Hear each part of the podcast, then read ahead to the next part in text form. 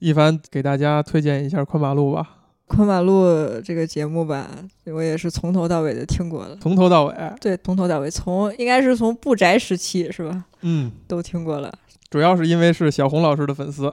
啊，对，是的。哎呀，对，哎呀，这个之前的那个风格吧，就是让人一言难尽，是吧？这个标题啊什么的，现在终于有了进步，有了进步，这些在你看来是进步？在百期之后，就是也可以说是妥协吧。马老师已经做出如此大的妥协了，是吧？这个咱们观众也得给点妥协哦，这个听众是吧？也得也得妥协一下，听听吧，是吧？勉为其难，勉为其难听一听啊。对，尤其是可以回去再听听不宅的红磨坊。红磨坊是宽马路的啊开篇，宽马呃，而且今天刚看到了一个新闻。红磨坊的音乐剧横扫本届托尼奖，获得最佳音乐剧啊、最佳导演啊、最佳男主角啊等等等等一票，大概十个大奖啊。对，请大家去听听那两期，都非常是两期吗？这样精彩，我突然 怀疑了，我以为三期，因为有我记得之前特别长，有的特别长。谢谢一凡，一凡，嘿嘿，马老师，哎，你来一个嘿嘿啊！你后来都不说了。我就替你说说，你不提我都忘了。咱们好久不见了，是，嗯，好久了。今天呢是二零二一年的九月二十八号啊，嗯，呃，阴历是八月二十二号，呃，今天的凌晨两点，我姥姥呃去世了，唉，平复一下心情啊。呃，我是早上才知道这个消息的，那个时候一凡在跟我。发信息，我们讨论今天晚上要录音的事儿哈，然后突然接到我妈的信息，嗯，怎么跟骂人似的？突然接到接到我妈妈的信息，呃，然后呢，我就跟一凡说了这个消息，一凡就说说，要不晚上就不录音了吧，因为家里边可能有有有这个事儿要忙，嗯，于是呢，我跟我妈妈就确认了一下这个事儿哈，我妈妈说家里边也没有什么外人，也不设灵堂，然后人也。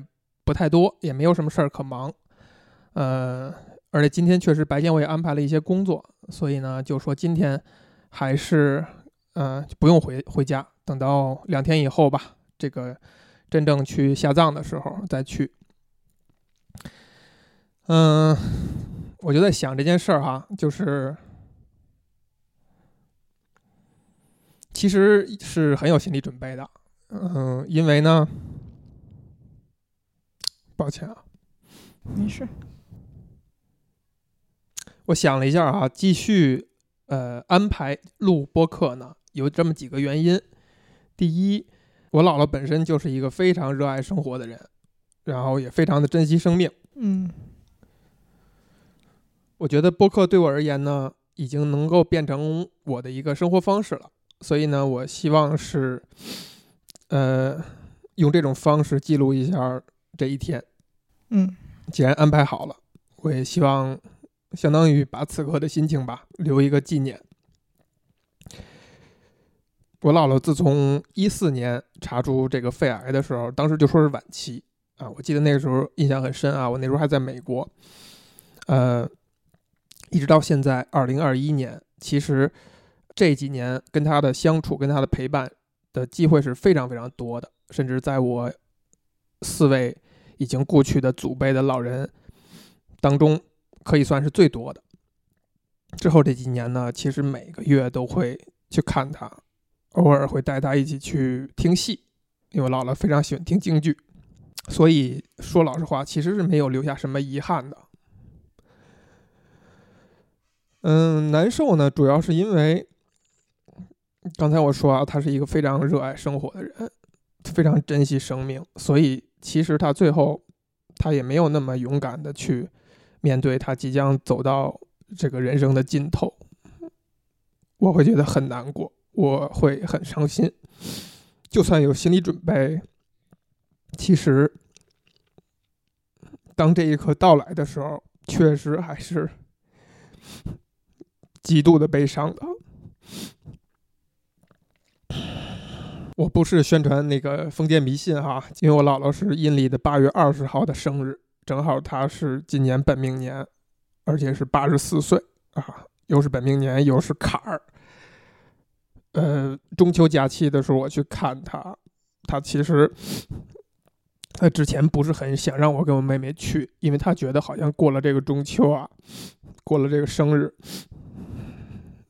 基本上就差不多了。于是我们其实之前说好，没有提过节，没有提生日这件事儿。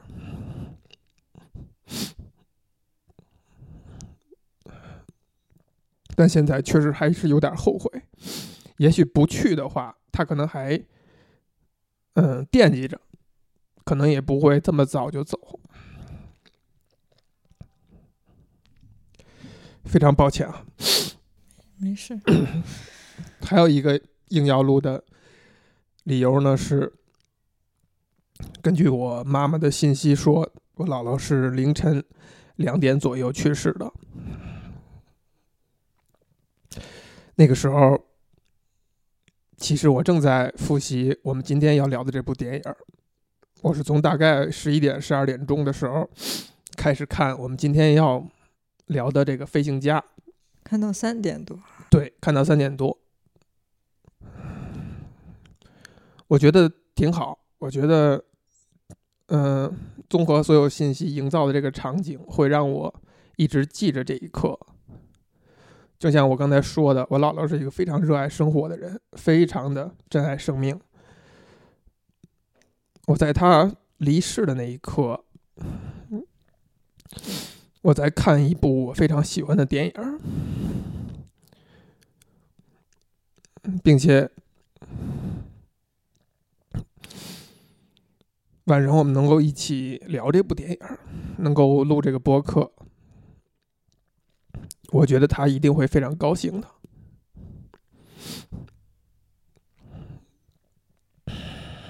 对，我稍微平复一下。今天凌晨我在看的时候啊，这是我第三遍看这个电影。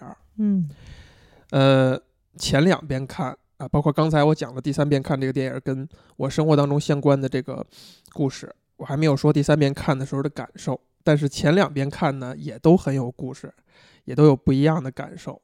但其实呢，我们聊《飞行家》并不是我发起的，而是一凡 有一次突然间给我发信息说想聊《飞行家》，所以其实我更好奇的是，你为什么会想聊这部电影？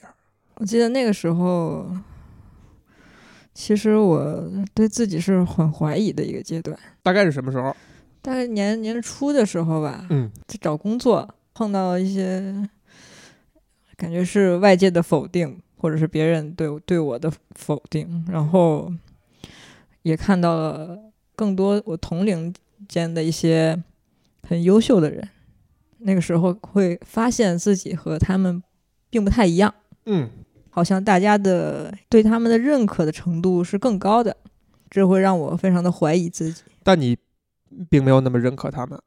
对，但是其实我觉得还还好。我觉得大家在这个嗯同样的这样的一个阶段吧，一个人生的阶段，可能我们现在年龄相仿，就是经历的这些东西差不多，但是他们展现出来的那个我能看到的那些东西，我并不是特别的欣欣欣赏或者是喜欢。嗯，所以。我对于就是这种结果呢，可能就是内心有一种怀疑的这种想法，也会对自己当时处于的那种比较尴尬，也有点落魄的那种样子。就是，哎，我可没有感受到啊，年初吗？大概三月份吧，嗯，三月四月那个样子。你在找实习？对，当时呃已已经是呃经历过一段了，一段就是答了很多的笔试的题，其实。答每次答那个题的时候，我都怀疑人生一次。是吗？嗯，我觉得我为什么要做这种事情？我我为什么找工作要做这种事情？就是我理解，如果你要是个直接告诉我它是一个公务员考试，我觉得它可能是一个选拔制度的。但是我但是可能在这种企业里的笔试题，我会很怀疑它的合理性。而且事实证明，就是即使我不做那套题。好像对我后后来也并没有什么太大的影响。当时我并不是特别理解这件事情，我是最近才又陷入了这种找工作 另一个循环了。啊，对对。然后我确切的是今年年初才看这部电影，之前从来没看过。我而且我印象很深刻，我是在飞机上看的这个电影。不，我得给听友们描述一下，一凡是非常优秀的。他之所以他说他找工作很惨，是因为他硬要去当一个在我看来也不是很适合的一个方向啊，硬要去选那样一个方向，他不死心啊、于是呢，好像遭遇了一些不顺。所有的人都说不太合适，你就啊就会怀疑人生了，还是怀疑自己的这个选择到底对不对？然后你在飞机上是非常偶然的看的这个电影吗？不是非常偶然的，我其实是他之前这部电影一直都在我的想看的那些的这个片单里，就是想要看的，然后我就把它存了下来。然后那个我当时看的这部电影的时长特别的长，我就是想要去在飞机上填这个时间嘛，把这个时间填好，然后发现我根本就没有办法在飞机上那个短短时间把它看完，而且就是看的时候就是还要往前倒。可能我当时下了飞机就刚到重庆的时候，连一半儿都没看完。等到重庆回飞回北京的时候，我把它看完了。所以当时在云端的时候看《飞行家》这部电影，哎，呃，别有一番风味。对，而且还处于那样一个心态中吧。你看电影的这个年龄哈，可能跟我第二次看这个电影的年龄相仿。我第二次看这个电影的时候，是我创业以后的第一个困难时期，创业三年左右的时候，那个时候的所谓第一困难时期，就是有可能要不做了，就关掉这个公司。然后那个时候呢，我就不知道忘了是因为什么重温这部电影。我看了以后呢，我好像发了一个类似于微博之类的东西，我就说我没有资格谈梦想，愧对他人。我确实是第二次看这个电影的时候，才真正的是非常非常的喜欢这部电影。我第一次看这部电影呢，其实就是在当年它出的那一年，因为它是奥斯卡的一部大热影片嘛，零四年我看零四年年初，但是零五年参加零五年的颁奖季。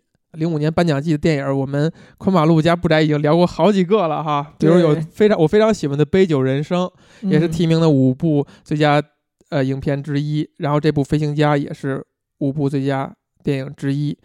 我在第一遍看的时候，我没有觉得非常非常喜欢，我觉得真的是非常棒，因为我很喜欢老马丁。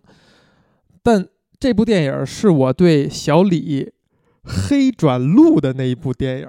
还有黑的阶段，哎，这个我可能以前也在某个节某一期说过哈，我记得是跟书记一起谈的。可能是吧。我们这一代人哈是看着小李的电影儿长大的，因为我在上中学的时候，正好是《泰坦尼克》上映。啊，那个时候小李是集万千宠爱于一身，尤其是受女生喜欢，所以我们这些小男生呢，就特别的，用现在话说就柠檬，对吧？什么莱昂纳多、迪卡普里啊，我们只知道一个踢球的莱昂纳多，巴西队那时候很厉害，然后踢球这个莱昂纳多就很火。当时我们这些踢球的男孩呢，就觉得，哎呀，这个小李啊，太奶油了。其实本质上是一种非常酸葡萄的心理，因为女生都喜欢他，所以那个时候对他是一种黑。他长得帅呀。对呀、确实是帅。你看泰坦尼克，你真的不得不承认他太帅了，但是一直是黑，一直是黑他，就觉得哎呀，就是长得帅嘛，有什么的呀？后来出了一个海滩，想要证明自己有演技，结果票房说一塌糊涂，等等等等。然后沉寂了一段时间，然后跟马丁呢也是合作了几次。这个飞行家不是第一次合作了，我记得他之前有这个纽约黑帮啊之类的。但是看飞行家以后，真的是让我黑转路，就至少觉不反感，觉得哎呀，哎，确实不一样啊，挺厉害的嘛，小伙子。也许是因为我也长大了，就不再用那种幼稚的，啊幼稚的柠檬的心态去看待一个电视里的人，对吧？就是嗯，荧幕上的人很幼稚。然后那就顺着说的话，就是我对小李，其实在过去的十年，他几乎算是我最喜欢的一个男演员。最喜欢对，几乎是我最喜欢的男演员。就过去的十年里边，小李就存在一个路转粉的一个阶段，那就是有一年他有两部电影同时提名了很多奖项，一部是翻拍咱们《无间道》的那个《无间风云》，仍然是跟老马丁的合作；另外一部也是在同一年的《血钻》啊，这两部电影都非常非常精彩，真的是把我就征服了。成为了他的忠实的一个影迷。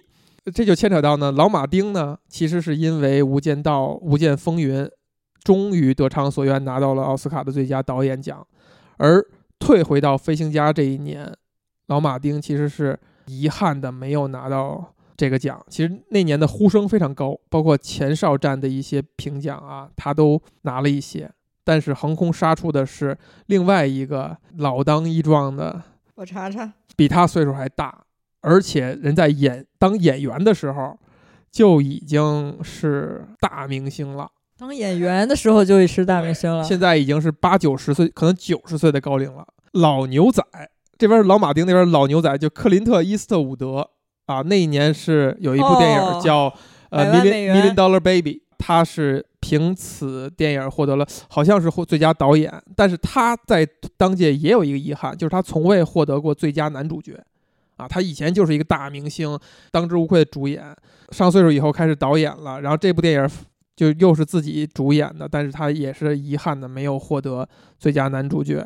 那肯定获得不了，因为小李的这个也摆在这摆着。但是小李也没有凭借《飞行家》获得最佳男主角，因为那一届实在是有一个灵魂附体一般的演出，就是演传奇歌手，就是盲人歌手那个 Ray Charles 的那个叫吉米·福克斯。这是真的，就是灵魂附体一般的，就是原因重现了。所以同样是扮演了历史上的名人，小李就败下阵来了，也是挺遗憾的。其实你真的说要问我的话，他生涯我觉得最出色的，就是今天咱们要说的这部《飞行家》。而且我印象里边好像有消息是说，这个项目是小李主动促成的，就他其实对霍华德·休斯的。人生做了大量的研究，他非常的钦佩喜欢这个人，于是他就四处像个制片人一样的去促成了这个项目。这些信息加在一起，让我觉得，哎，这个小李确实不是一个，只是一个奶油小生哈。啊，但是小李对这个霍华德·休斯感兴趣，这个点在哪儿？这不好说，不好说哈，不好说。你觉得点在哪儿呢？其实我觉得霍华德·休斯这个人物，他就非常的容易受到男性的哎，是哈，容易受到男性的喜欢。这个其实放在今天来会被批倒批臭，呃，倒也不是，不是吗？就大家会因为影视剧当中的人物哈，觉得这个人的三观不正而去抵制这部剧啊，在我看来很奇怪哈，就是难道作品不就是为了呈现一个复杂的，甚至有可能是坏坏的人？给大家看，让大家去品评吗？主要是因为你想要成为那样的人，你成为不了。但是那些坏，你都可以学，是吧？对吧？他你没有他那个本事，但是你有他的毛病。嗯，一凡，你也说说你这个电影有什么地方是非常非常吸引你的？我觉得还是小李的表演吧。小李的表演，对，就是像那些很隐喻的那种拍摄手法，包括他的一些就是镜头、色彩，其实我都还觉得还还好，就是因为像电影这种艺术形式，能够展示这种。制作和构思的其实有非常多的优秀的作品，是的。但是就老马丁也只能说是保持他的一贯的水准。对，但是小李的演技在这一部当中，我觉得他已经能够。就是描绘出了我心目中的那个霍华德·休斯的形象。你心目中还有霍华德·休斯的形象呢？就是在我在我看这之前，我肯定对这个人物没有什么了解，然后是看之后才了解到这个人物，包括说他是什么钢铁侠原型啊。但是对这个人物，你去翻看他的资料，他毕竟还是挺有挺多信息的。呃，你你那那些信息不足以支撑是的起一个立体的形象，但是我认为他。他的表演能够让我就是信服，就是本人可能确实是这个样子的。其实，呃，因为他是一个真实存在的人物嘛，而且也不算时代不算很远啊，就活跃的时候其实是在二战前后吧。嗯，大概那样，因为电影当中也有这样的情节。其实我也对华德休斯没有那么深的了解啊。电影中也有这样的情节，比如他研发的这个军用的飞机，其实那时候二战已经基本上快结束了，尾声了，已经接近尾声了。等等，呃，能看到一些他的照片的资料，甚至也好像也有视频，所以你就能看到小李其实是，比如说从电影的发布会一下汽车以后，他的手的姿势啊等等的，他是有刻意去模仿，或者说去。呃塑造这个人物的有一些痕迹在的，就他是肯定是用心的。但更让人觉得吸引的点呢是说，其实我这次第三次在看的时候，我脑子中一直在想。这电影为什么它会让我能够非常津津有味的看下去？你说它的情节俗套不俗套？很俗套，而且很简单。这个很简单，没什么太大的波动的点。对，非常简单，非常直接。三个多小时，我看爱尔兰人，我根本看不下去，对吧？老马丁，但是这个电影你就能津津有味的看下去。你最后只能发现，就是因为这些演员太精看了，就是他太。有魅力了，他非常自然流淌出来的那种呈现这个人物的感觉，不会让你出神儿啊！这就不光说就是小李了，包括大魔王，嗯，对，大魔王凯特·布兰切特哈，也是我认为他生涯最精彩的演技。我不认为是蓝色茉莉，嗯，那个还我其实认为就是这部《飞行家》，同样就他也是凭借这个拿了奥斯卡最佳女配角吧。因为他确实演了一个，尤其是在北美观众里太熟悉的一个人了，著名的凯特琳·赫本啊，嗯，可能被全世界更为熟知的是奥黛丽·赫本，但是凯特琳·赫本，尤其是在电影界的成就，其实是对奥黛丽·赫本是有过之而无不及的，可能西方人会非常非常熟悉的，演这样一个角色其实是非常难的，层次还是挺丰富的。呃，那一凡就大概讲一讲电影的情节。简单的讲讲吧。好啊，这个影片其实核心的内容就是故事线还是比较简单的，就是霍华德·休斯他是一个富二代，对他是一个独子，对，而且他的就是巨额的财产都是他的。他们家是在休斯顿挖石油的，按说正常的这种富二代就是。石油这个生意嘛，那肯定不会不能垮，是吧？然后他，但是呢，他来到了好莱坞，要拍电影，而且还造飞机，自己个人的爱好吧，我也不能称之为梦想，我感觉我还不太能称之为梦想。他想通过这种方式去完成他小的时候的愿望，因为他小的时候，他妈妈跟他说：“嗯，你得好好的注意卫生。”因为那个这个外面有一些这个霍乱啊什么的，你容易感染上，然后你就会你很危险，对吧？要 not safe，非常非常重要的一个点。于是他深深的记在了心里，然后并且最后跟他妈妈说：“我我想要开这个世界上最快的飞机，嗯，然后成为这个世界上最有钱的人。”另外一个是什么来着？我重看的时候有一个非常有趣的一个细节，就是他电影一开篇。就是霍华德·休斯小时候啊，他在拼一个单词，这个单词就是隔离，是吧？对，隔离。跟我跟我们 现在这个时代正好扣上了，很吻合呀，嗯，很吻合。这一幕肯定是记在了他的这个脑海当中，因为影片一开始就是这一幕，他妈妈跟他讲这个事情。那他这个梦想就是开世界上最快的飞机，感觉只能是他自己去创造。去让它变成一个现实，因为现在的飞机的速度不能够满足他自己的这个期待。于是呢，他就是在拍这个哦，拍这个世界上最伟大的电影。对对，地狱天使。对，这是他第三个梦想。然后，地狱天使呢，其实就是讲的是这个飞行员华丽的这种飞行的场面。于是呢，他发现世界这个世界上没有他能够找到的能达成他理想。最完美的那种状态的一个飞机，于是他就自己去造，并且用了非常非常多的。我记得是摄像机，嗯，还跟别的人去借，对对吧？而且很搞笑的是，他跟敌对的这个电影公司，对他去 借竞争对手吧，不能说敌对哈，竞争对手公司去借。对，然后人家说，人家就笑了，是吧？当时那个年代，你用得着这么多摄像机去拍，是吧？然后哦，米高雷，米高梅老板，然后米高梅老板那个梅尔，对，没借他，然后那个他就说，那个他跟他助手说嘛，要么去跟华纳借，是吧？要么你就给我偷偷来，也得给我弄成了。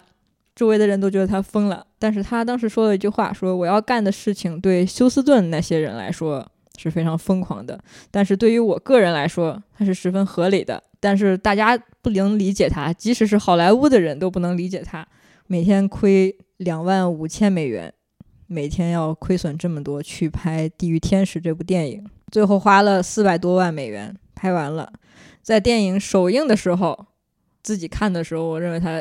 自我感动了，是吧？就这个地儿处理，可能跟挺多电影的那个处理有点像。比如说希区柯克有一部讲希区柯克传记的电影，是安东尼·霍普金斯演的。就他其实是非常担心他拍出来的东西到底能不能受欢迎，紧张，非常紧张，非常紧张。他看完了以后，就一直用余光去观察附近。看完之后还跟他的助手在说嘛，他发现了一些问题，想要继续修改。即使首映之后，他还要去做这种调整，以达到就是这种完美的这种效果。耗时了很多年，然后他也从中认识了很多好莱坞的这个明星嘛，就包括这个赫本是吧？以他的这个个人魅力吧，这就是两个人在一起了，体现了他另外一面吧，就是对用世俗的角度去说的话，就是花花公子跟女明星。对，不同的女明星交往，包括真哈露啊什么，最后是跟这个赫本在一起了。然后，嗯，他这个电影结束了之后获得了成功，不仅能够把他的这个钱这个亏损给补上，而且还赚了钱。然后在当时就是引起了不小的这种轰动吧，也抱得了这个美人归嘛。然后，但是这个赫本呢？他也是非常有个性的一个，哎，一个人，其实很强势，对，很强势。他也有自己的这个事业，而且他的家庭背景也很特殊。他生活在一个就是比较思想稍微嗯传统一些，不传统。你你看哪个角度说？呃，就是党派不同，和当时流行的党派不一致。然后，但是就是。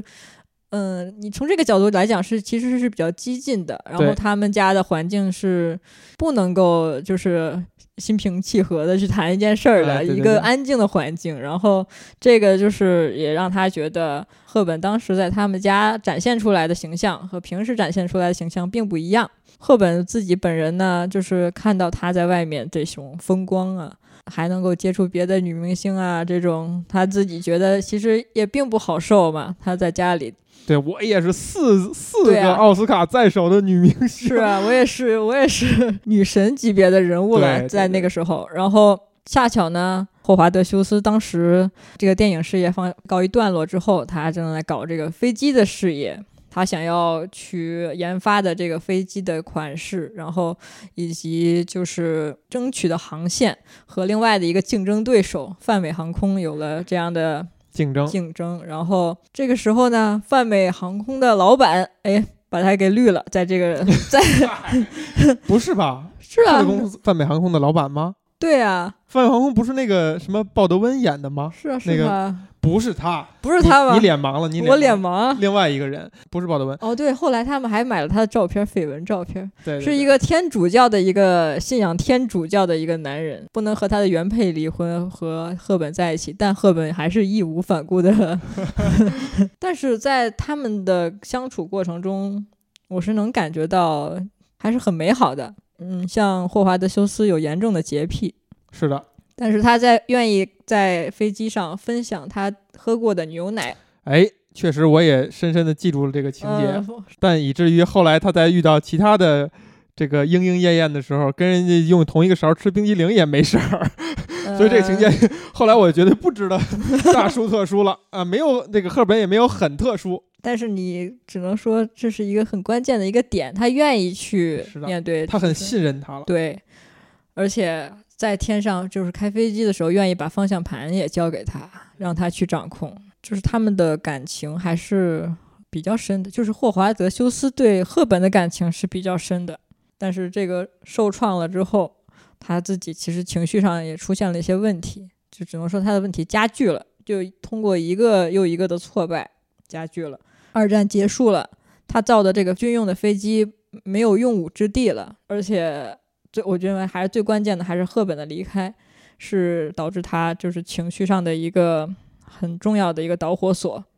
然后他的这个叫神经官能症吧，非常的严重，他严重到没有办法离开一间他认为自己很安全的这个屋子，然后所有的这个日常的行为都在这个屋子里完成，把自己拖得干干净净，因为他害怕。别的东西会脏，有细菌，有细菌。对，这是他妈妈从小要告诉他的事情。喝的牛奶要一瓶一瓶的摆好，包括他哪只手打开盖子，怎么摆，怎么喝，他都要去自己去在这间屋子里完成，而且是很机械的完成。他觉得很安全，那是他自己给自己造的一个这样的一个场所。这个时候，他的公司其实就是已经快不行了，运行不下去，而且有很多的官司找来。当时的女朋友，呃，也来劝他嘛，让他去出出庭，然后去挽回他的这个这个公司，挽回他的这个呃航线。但我感觉后来他其实能够支撑他走出来，包括他面对议员的羞辱。故意在他的杯子上按下一个手印，激怒他。对，故意给他一盘生的鱼，但是他还能够吃下去、咽下去，克制自己。对，克制自己的这个病理性的这个行为。哪怕他出了他的屋以后，立刻就浑身的犯病的那个状态，哈。对，顽强的意志力其实还是源自于他的从小的那个梦想，造这个世界上最快的飞机，让他能够在天上飞。当然，他自己也很聪明。他非常的快的发现了他的这个把柄，就是他是和这个泛美航空已经就是达成了达成了私下协议，对，然后于是在这个出庭的时候就赢回了这一局，但是他病已经很重了，他后包括后来的庆功的那个会上，他其实也出现了这样的反应，就不停的念叨一件事情，让自己只能专注于那个事情，陷在那里边出不来。我记得最后他还是被关在了一个卫生间里，一直在重复着 “Way of Future”。The “Way of Future”，就是影片就是在这里结束了，在这句他一直重复的话当中结束了。你看完电影以后，你会觉得电影给了霍华德·修斯怎么样一个判断吗？我认为首先是天才，天才对，体现在最开始。呃，在他意气风发的时候，还没有经受太多的挫折的时候，他的决策能力是非常强的，判断很准确。对他每一次判断都非常的准确，做那些决定其实是在别人看来是有违常理的。对，但是他能够很坚信自己做的判断是正确的。我认为并不是后天的训练能够达成的，他是一个天才的这样的一个想法。到后来呢，他。这个病情的加重，其实是影响了他很多的这种判断。到后半段的时候，其实主要展现的是他对最开始他自己梦想的坚持和坚定。但是这段我感觉，嗯，在他的这个表演上，其实更侧重了他的他的痛苦的那一部分。今天凌晨我在重看的时候，我就在想，我第一次看这个电影的时候，我觉得，哎，这个人 简直太有魅力了。你就会想，他这个魅力来自于何处呢？你看完一段时间以后，我就会忘掉一些事儿，你就会记得华德修斯是一个非常有魅力的人。现在想一想，就是他的魅力是来自于，比如说小李的魅力，他表演的魅力，还是于来自于他是一个无论是富二代还是富几代的一个巨大的财富，给他了很多的底气，以及可能背后代表的良好的教育。然后我就产生了一个印象哈，就是我刚看完这部电影以后，看了一些霍华德·休斯的材料，我印象里边真正的霍华德·休斯本人，他的这种英气、这种帅的这种程度，真的不输小李，甚至比他好，比他对，就还有气质，就还有气质，就是那个东西，就是就是你可能你你如果不是那样的出身的话，你可能很难做到把它展现出来的。对，但是但是出身这个说的好像有点不太政治正确哈。但总之就是身上有那股劲儿，是不是说靠表演或怎么样能够表达出来？我感觉其实还是因为我们看到了他的痛苦和他经受痛苦的这个阶段。那很坚毅的人，就是成功的人，就是那种案例，其实也非常的多。但是我们看到的其实就是他成功那一部分，因为他成功了之后，他可能通如果通过自己的嘴里来讲。我们看到大家过来的这种，就是就感觉他他怎么讲都是对的吧，就是经历这一切也是合乎情理的。但是我们从影片这种角度来看，霍华德·休斯的一生，我们并没有觉得他经历的这些痛苦是他应该经历的。哎，我们认为他这个可能是他自己的一个病情导致，然后而且是让人心疼的一个人。在这个世界上做一件事情，哪怕是追求自己的梦想，也不应该为此付出这么多的东西，而让自己处在一个这么难受的一个情况。你现在也这样认为吗？我现在不这样认，我现在我现在就觉得，嗯，很多事情其实都是自讨苦吃。如果你要是想要舒适的话，那你很容易其实。但是人活着的意义还是在时间太漫长，我们只有通过去让自己难受这件事情，才能够去把它变成一个更大的事情来做。我们要去解决这种难受的这种痛苦，变成然后发现，哎，我完成了这个小小的这个问题，攻破了这样的一个关卡，然后最后获得了一点成就，人生的意义就多了一点。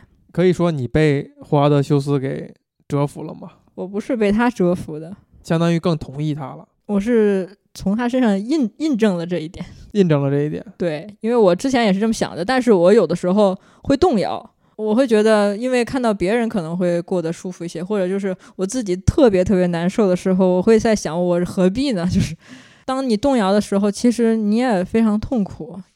然后有这么一个例子，或者是有这么一个形象，而且他还是一个真实的人物，即使是他已经是富二代了，对吧？他他明明可以过更好的，但是当个少爷高子就完了。对，但是对这种情况是能够给我一些安慰的。你觉得富二代这个身份反而是给他加了分？拼命，他这电影当中有很多情节是表，现他非常的拼命。嗯，我认为是，嗯，嗯富二代他可能以前在我的印象中是他比相比一些一开始条件非常困难的人，缺乏这样的动机去做事情的动机。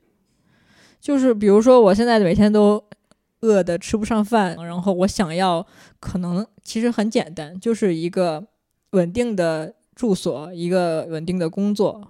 那么我要付出的努力，其实你在外人看来，它是一个非常巨大的努力，而且你要为此付出的代价也是非常大的。其实并不亚于就是霍华德·休斯他自己现在经受的那些东西。但是如果你要把它放到了一个富二代或者是一个嗯后半辈子没有没有一些烦恼的一个人身上，你可能会觉得，而且他的这个自找的这个痛苦，你可能还感觉并不是他自己主观意识上想要去尝试这种痛苦，他就想体验人生这样的一种想法。是是感觉是一个被动的这样的接受的这样的，嗯所以你会觉得，嗯，在他身上堆积起来这些东西，展现出来的这种状况是更让我觉得还是美好。你指的被动，呃，是说，比如说他的这个情况哈，我们通俗来讲，什么某某种强迫症嗯，啊，比如说一定要随身带一块儿香皂，自己信得过的香皂，然后洗洗手的时候极其的用力，极其的这个认真嗯，啊。当然，这是我们现在这个年代所提倡的，洗手要多少秒，要怎么洗。呃，没想到人家飞行家预言了。你觉得你不是这个，不是洁癖这部分，或者是强迫症这个东西是关联的。我记得我以前第一遍或者第二遍看的时候啊，我就把它归结为从小他妈妈对他的一个影响。就比如说，为什么第一个镜头交代的是他妈妈给他洗澡用那个香皂啊？就是他妈妈可能是一个极度的洁癖的人，或者就是有不安全感，某种不安安全感缺乏安全感，就觉得哎，我这个独子哈、我要让他警惕一切的外界的东西，会把这种神经质啊，通过后天的方式传递给霍华德·休斯。但是后来前几年知道了一个词儿叫阿茨伯格，这是一种病症，就其实还不在少数，甚至我印象里边罗列了一些在世的、不在世的名人都是这样的症，比如说像伊隆·马斯克。典型的其实就是文艺作品里边儿，比如说像这个《生活大爆炸》里的那个 Shelton，就这种阿斯伯格症，它就是它是一种病症，它不是受自己控制的，并不一定是后天养成的某种自闭、某种强迫症。当我知道这个病症的时候，我好像很很快脑海当中就闪过这个《飞行家》当中的霍华德·休斯，就是如果他是一个天生的东西。阿斯伯格这个症哈，有一本书详细的讲，我没有仔细看过。他说很多天才其实是伴随着这这个病症而产生的，好像说比尔盖茨也会有，呃，其他一些人，我忘了这里边这个名单里包不包含霍华德·休斯。就是这个病症给了他动机啊。对，就有可能他是一个，他不是一个理性推导的动机，它就是一个在别人看来就是他的自救行为。你需要理解他，但其实在他看来是一个非常正常的，从点到点直接就过去了。就是哎，我小时候想干这三件事儿，那我就要把它干完啊！为什么要干不完呢？对吧？我要躲避细菌，我就要躲避的彻底。我要怎样，我就要怎样，认真对待的。就它就是一种非常直接的一种方式。如果是这样的话，不构成他热血激励人的那一面。他，我感觉本来他就不热血啊。或者说，你看这个电影的时候，你是不是会被这个东西激励？我都已经回想不起来，我当时描述了我第二次看的时候，我到底是出于一个什么样的心态发表了那样一个感慨啊？是说我希望能够像华德修斯那样去做呢，还是说我认我认识到了这个东西离我很远，我无法达成？虽然最后的结果是我创业这个生涯以某种方式又继续坚持下去了。但我认为，好像在那个时间点，我隐约是认了某些事儿，嗯，就觉得你做不到的，你你做不到那一点的。比较能确定的是，它肯定不是一个很热血的、很有励志这种色彩的一个一个影片。嗯，导演想展现出来的他这个人物，他能为什么能获得成功，就是。呃，他周围的这些人为什么能够跟着他转？包括他这种财务都已经出现这么大的危机了，然后包括就是很多事情，他就是每一个人都不相信他能够完成。为什么这群人能够围着他转？对，是因为现实扭曲立场，是因为他是一个天才，人们是不会远离一个天才的。是的，这个我非常非常同意。即使你可能觉得他疯了，但是你后来你你你会不自觉的对，你会觉得哎，我为什么还愿意跟他接触？因为他是一个天才，这是一方面嘛，这是一方面。想导演想要呈现他是一个天才，就是我最开看前半部的这样的一个感想。那后半部的那部，就是我认为他痛苦的那一面，这一面我觉得是嗯，能够给我现在想想也不能说是安慰，就是它是一种能够让我。去想清楚自己现在想要干什么、做什么，外界的这样的一个引导，为什么呢？这是怎么关联过来的？你你可能你就是现在认准的一些事情，就是我自己认准的一些事情，外面的人都觉得不可理喻，然后然后看起来我就是像在钻牛角尖，或者是对我是指的是痛苦那一部分，对，就是他们认为我很痛苦啊。每一个人都认为我很痛苦啊，包括我之前我说我说我要我要那个转行嘛，让每个人都认为我很痛苦，说你在那干并没有认为你很痛苦，所以我都没有意识到，好像那你刚才描述哈那段时期大家都不支持你，好像还挺难过的，心里是很痛苦的，因为你还要去你转行，嗯，你也要去付出很多嘛。你现在真的要转吗？嗯，这个事儿，这个事儿，这个事儿，待待会儿再说。然后那个就是你做的很多个，就是别人认为不安全的决定，对于你自己来说，它肯定就是不安全的，因为别人能明显能够感知到。所以对你自己来说，它肯定确实不是一个最优的一个解决方案。但是你为什么还要那么做呢？是因为。你不这么做，你身体受不了。嗯，你你这么做是你自己，是你直面你自己了，是你在自救。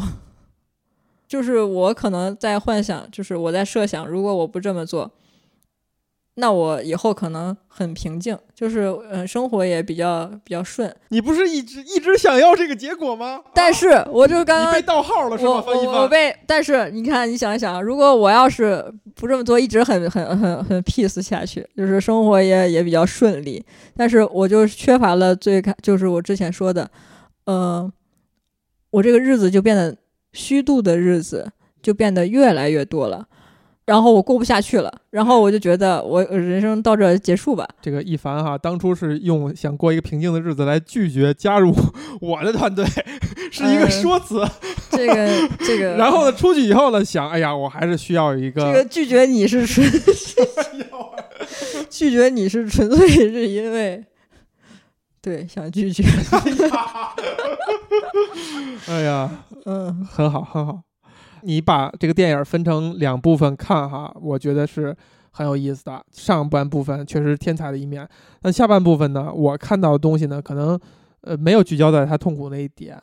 我确实看他身边那些人去拿着他的弱点去攻击他，就这个东西是一个这次看的时候是另外的一个感受。其实能够被人看到弱点的人，或者说一个弱势者，是不会得到同情的。一旦他成了别人的拦路虎，或者说你碍着别人事儿了，别人会毫不留情的揪着你展露出来的弱点，一个劲儿的攻击。比如说在这个杯子上印上这个手印儿啊，锁眼里边吹烟啊。等等，这样来去刺激你，他会攻击你，他不会在意你任何的感受，而且这种事儿通常真的就发生在我们所谓的天才身上，就是大家可能都会感知到有一些人是非常厉害的、有才华的天才的人，但是往往这些人呢，他不是那么的招人喜欢。那么，当你展露出来一个你的缺点，露了个马脚，别人真的会揪住这件事儿不放。其实展现就是我们对于天才的那种态度，有一部分就是刚才一凡说的，就是你会莫名的被天才吸引，他就像一个漩涡、一个黑洞一样的把你拉进他。但同时呢，这些人身上有一些点是很招你讨厌，比如说人家他就会很粗暴的给你一个结论，根本就略过中间的过程，不管你理解不理解，然后会很不耐烦，不愿意跟一些人身上浪费时间。还有包括就是凯特琳·赫本在当中明文表达的那个，就说 "There's too much Howard Hughes in Howard Hughes"，就是他在跟他所谓出轨的那个对象没说几句话，就把这个他心目当中最想说这句话说出来了。就是这个人他心目中太自我了，占满了他所有时间，他想干的那些事儿，他想忙那些事儿，分不到他一点儿点儿的所谓的关怀等等，这些都是。所谓天才的身上招人讨厌的部分，嗯，但是你可以反过来想，就是那些爱他的人，电影当中有爱他的人吗？对我认为还是有的。我认为赫本最后就是那些镜头交代，比如他真正到他这个安全的屋前，相当于开导他等等，这些表达的是真的是他是非常爱这个人吗？就所有人其实对霍华德休斯。到底抱着一种什么样的情感？我觉得这个是一个挺有意思的一点。最后那一段，他去他那个屋子前面劝他走出来，不太能够理解。但是前面我认为有很大的一些描述都是爱他的，就是在他们俩。最好的那段吧，那个肯定是爱，就是嗯，不一定哦，这个也是我想在质疑的点。不，我认为是一定是爱的，对，而且我还是比较确信的，因为 包括那个后来那个那个他换了那个 那叫什么，真想不起来，就是他们能够嗯能够发现他的这些问题，这很明显嘛，他他的弱点，但是愿意去保护他。唉。可以这样理解，但是后来嘛，就是你说那个他受不了了，不愿意再去保护他，你可以这么理解，也可以就是理解说是他也想要就是自己的一些什么，不愿意去再去扮演一个永远是呃给他保护的这样的一个角色，因为他毕竟有点恋母情节嘛，那个霍华德休斯，他不愿意去扮演他这样的一个。一个 投射，对一个投射了，不愿意去再做这样的一个形象，他想要去嗯做他自己本身的这样，或者是他想要去成为一个真正的情人、一个爱人这样的一个形象，逃离了这个形象。但是我认为他逃离这个形象，这个行为，他就直接就是展现出来了，他确实没有办法给他提供保护了。那这个行为，那那你就是可以理解为就是不爱他，但是。他他逃离他是一件错误的事情吗？我认为也不见得，他也只是想要去做自己嘛。你就能够肯定的说他不爱他了吗？我认为不能够这样直接的去下这个定义。我也不知道，我感觉没有感受到这个电影当中一丝一毫的比较真情的东西，就是人与人之间非常真情的东西。我觉得他没有没有讲。我不知道是刻意的没有讲，还是讲了，就是那一点安全感，就是我能为你提供多少安全感，就是我对你的最大的温情。呃，转瞬即逝，就非常非常短，而且而且它很快就会被其他事情冲散或冲淡了。你比如说描写了他相对恶劣的地方，比如说他在跟赫本在一起的这个时间，也还经常的去跟其他女明星有各种各样的事儿。包括他后来的这个女朋友，就是这个另外一个凯特扮演的这个这个女朋友呢，他又在他身边安插各种窃听器，去去寻求这种安全感哈，就吸引他的有相当一部分是比较强势的女人，像刚才一凡说的，就可能她从小这个恋母，或者说对妈妈的这种投射太严重了。但她同时呢，她又很想去主动掌控这个关系，她不会被动接受对方去对待他，或者说怎样去看待他们之间的关系。就是你感觉这些这些人与人间之间的感情啊，是很淡，或者说是很脆弱的。这个其实在美国的美系电影里边其实不常见的。这也是我觉得这个电影它的气质不太一样的一点，就它其实没有把情这个东西放到很大，因为这个东西是最好卖的东西，就最大受众最能产生共鸣，而且呢又是就所谓的这种美国传统价值观里边最看重的东西，家庭也好啊，伴侣也好啊等等，但反而这里边就至少在我看来吧，就没有很多。从这点上看的话，其实你把这个电影你套套到那个。我们也聊过的那个血色将至也成立，你把它套在乔布斯身上，甚至可能都成立。这个是不是一个所谓的天才的一个必然？我感觉是，就是是他的一个宿命。对，是他的宿命，因为围绕着他做事，就是帮他去促成一件事情。嗯，和就是情感上。就是能够跟他去陪伴，提供陪伴，然后是不太一样的。嗯，因为你围绕着他做事共事，嗯，你自己本身也是能够从此获得成就感，或者是这种。对，你看他的同事啊、下属也好，或者说帮他在做这些事儿的人，确实有的时候会。流露一些非常高兴，跟他共情，但是那就是这个事儿本身。对，因为你们之间是有事情这件事，然后作为一个呃一个嗯线，让你们能够共同的去从这件事情当中获取这些呃让自己感到开心的东西的。对，但是感情这件事情的话，你只能是从这个人身上。是的。就是你可能会因事起，但是最终你要落到人身上。如果还在事儿身上的话，所以你看，被天才吸引是简单的事情，你要跟他去共处、建立感情，那太难了。就是你首先你要难的，你甚至可以理解为他对于女明星的这种就是花花公子这一面，是源于他投身了电影行业，所以他才顺便的接触了这些人，根本不是他的某个目的，或者是某个。偏好或者说某种喜好等等，这倒没有，我没有这么觉得。你看，表现赫本哈，其实是有八面玲珑的那一面，他可以讨好各种电影公司的老板。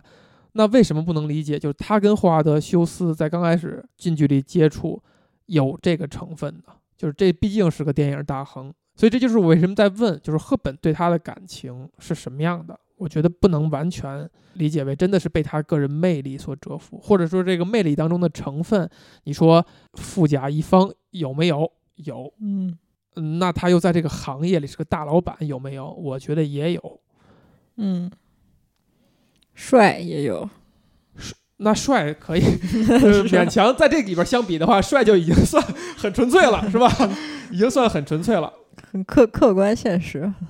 我觉得这个并不是特别大的问题，因为每个人的关系，他其实最开始都是从利益出发的，就是看自己能够在他身上，或者是呃，能够从这段关系中获取些什么。不一定，不一定吗？我觉得不一定。那那我觉得就是母爱，包括父爱这种很……那不能到降到这个。就不能把不能把东西泛化到这个程度。但是你可以从中就是这样去想，爸爸妈妈生下来的孩子，那他们其实跟一开始可能也是有一个自己自私的想法嘛，就是我想要这样的一个孩，我想要去完成这样的一个当母亲、当父亲的这样的一个身份、这样的一个任务。是他想要去尝试这样的生活，对吧？这个源头，他你可以理解为他有一点点自私的这样的一个想法。是的。然后包括你后续其他和什么一些人的相处，其实一开始都能够源自于这样自私的想法。我认为这些其实都还是比较好好去呃接受的。但是像，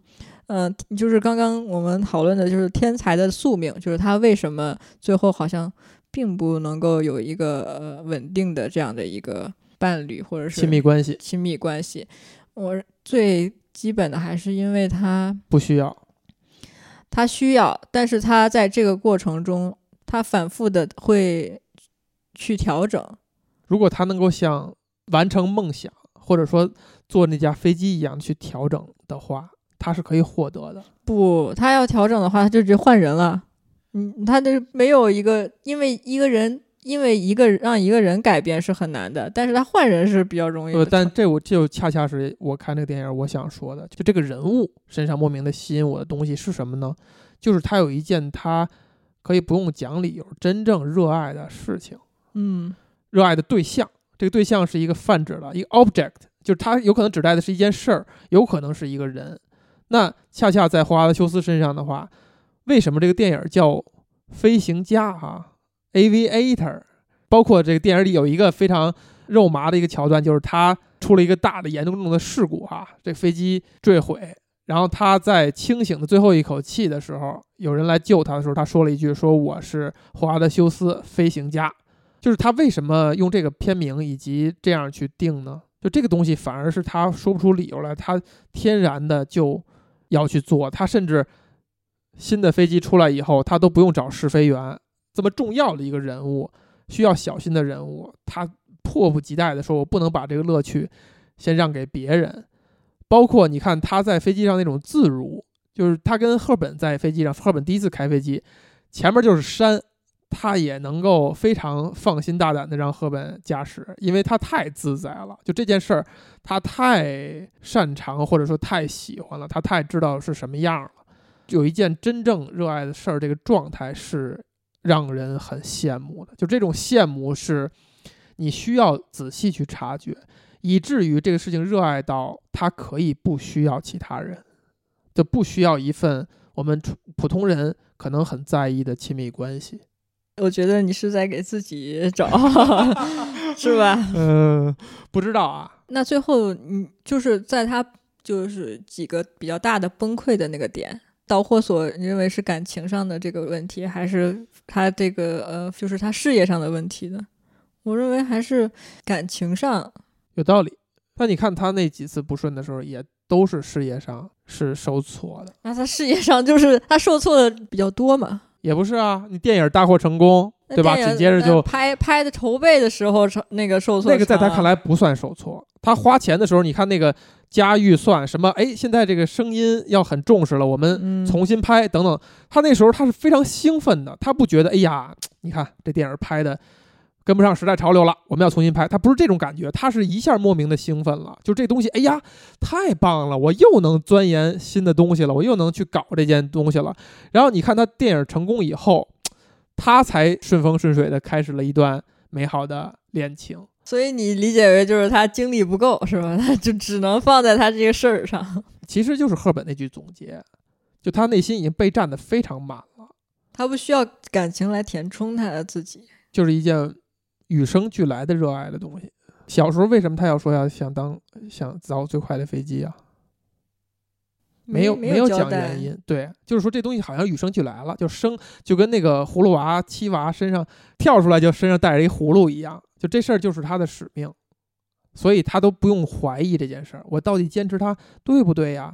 我喜爱它对不对？我是真的爱它爱这个这件事物吗？开飞机有什么可好的呀？它满足了我什么愿望啊？它满足了我哪个需求啊？等等，他不用去想这些事儿，就这个状态，最后我发现他是。最吸引人的，吸引我们是因为我们没有，所以你的纠结，呃，不是说你啊，是泛指你的纠结，你的你的怀疑人生等等的，都是在于你在找寻那样一件事儿，就给你一种十足的安全感。就这件事儿，只要找，只要它放在那儿，你就觉得，哎呀，一切东西都是指向它的，这样你会有一种莫名的安全感。你看霍华德。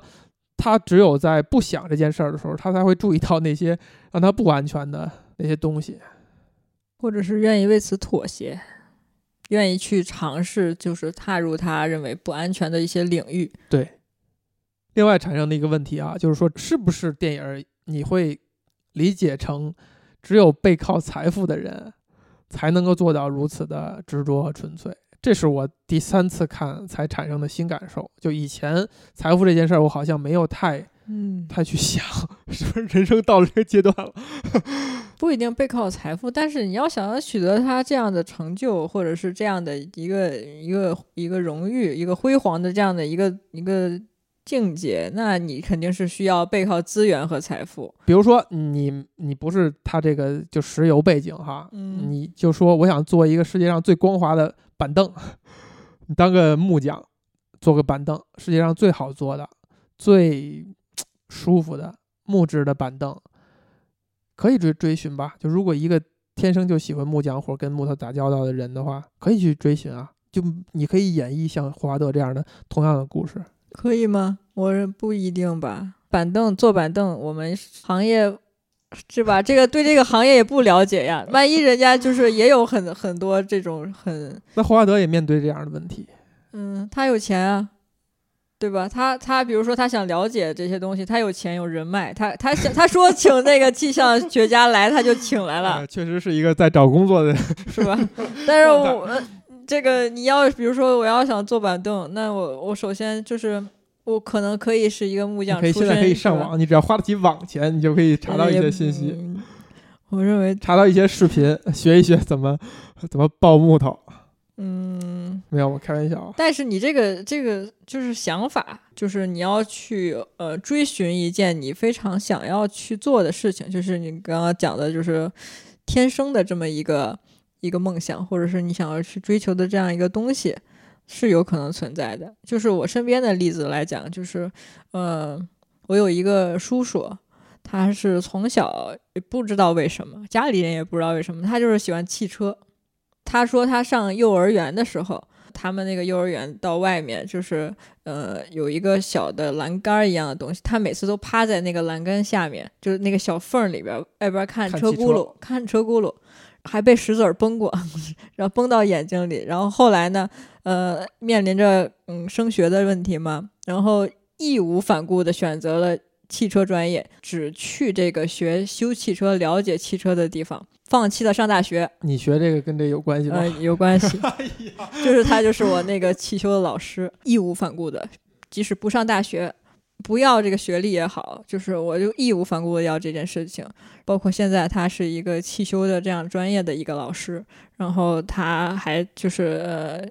毕竟本事比较大嘛，对这方面了解，去到德国啊这些，呃呃日本这些很先进的去进修去学习，然后当当地也很想让他留下，就是已经到这种阶段了。他说不行，我要回去教一凡。他 他想的是他儿子，他啊说我想让我的儿子也学汽车，他已经把这件爱到这个程他对他已经把汽车这件事情刻在他家的基因里，思想刚硬。然后对他的儿子当然是义无反顾的拒绝，就是你想让我干什么我就不干什么。但是我可以理解为，就他能力肯定是也是有限的。一个正常的一个普通的这样的一个环境出生的一个人，他的能够接触到的所有的资源，我们其实都是差不太多的。但是他能够通过自己的这个从小明这个很很很明确的这个方向，就确定了就他很踏实。对他就是就业呀，包括就是之前的考考试啊、升学啊，从来没有过一点的犹豫，嗯，从来都没有，就摆在他面前。即使他认为别人认为你可以明明上一个大学的，你去现在去一个嗯、呃中专这么一技校学这个，你有有什么意义呢？你就是为什么要放弃这么一个这样好的前途呢？他就是不这么认为，并且也事实证明。就是如果你要是朝着一个很自己心中很笃定的这样的方向去前进，是不会错的。我曾经有过这样的非常踏实的感觉啊，就是在我很小的时候，我决定自己喜欢绿色的时候，我就变得很踏实。就是当别人问你喜欢什么颜色，或者填什么同学录、校友录的时候，你就不用思考我喜欢什么颜色。所以，然后你买东西的时候，你也不用思考想选什么。但直到有一天，当你长大以后，遇到一个小红，呃，不，当有一天你开始建立了自己的审美，你嗯觉得绿色不是在每时每刻都要被选择和好看的时候，你反而不踏实了。你在买个什么新手机啊，买个衣服的时候，你就会去考虑什么样的颜色好看。那个时候你反而增添了很多麻烦，因为我上中学的时候，我们同学经常开玩笑说说，哎，马里你怎么穿的是颗菜一样啊？就是老穿绿色的衣服哈，绿色衣服绿绿色的鞋，嗯，这个上上下靠色什么这都不管了。但是当你开始有审美以后呢，你反而增添了很多烦恼，你的那种踏实感，那种就就没了，就是目标很很明确的那个感觉那是因为你还不够坚定，你还你还是会被别人影响。但是这就是我为什么能够意识到那种坚定感的幸福和它的吸引力。就是你认准了，对，然后别人怎么说你都不管了。嗯，所以我最后再问问题哈，还是那个问题，就是你为什么要聊这部电影？最后你是被这部电影怎样了？我聊这部电影，就是因为当时自己心理状态不好，然后我觉得我需要有一个一个外界的一个因素告诉我，我现在选择的或和我现在内心坚定的事情是没有错的，或者这部电影让你坚定了，嗯对，就是哪怕咱们拖着没拖了小半年没聊，仍然还是给你这样坚定的感觉。对，就是起码起码是站在一个我想成为一个什么样的人这样的角度来看，他一直对我的影响是没有改变的。就是，但是可能一些很小的方向，就比如说择业呀，是吧？要不要转行，是吧？这还要还要些当产品经理吗？产嗯嗯，可以，呃还在考虑，但是呃还在考虑，就是没有没有彻底的放弃。一凡来说一说咱们录的这一期《飞行家》哈，你觉得我们的听友们可以转发给谁？可以转发给你的。行，我本来想说转发给你的老板，转发给老板，后来为什么呢？我我觉得就是让他也清楚清楚，是吧？自己现在每天在干嘛。哎呀，但是大家不后来我会转发给老板的。对，但是考虑到这个现实，就是我觉得你可以转发给自己的比较好的朋友吧，或者是你认为他现在可能遇到了一些坎儿，嗯，他可能现在并并不是特别的很好，他的状态，你可以给他看，给他听一听，给他看一看这个电影。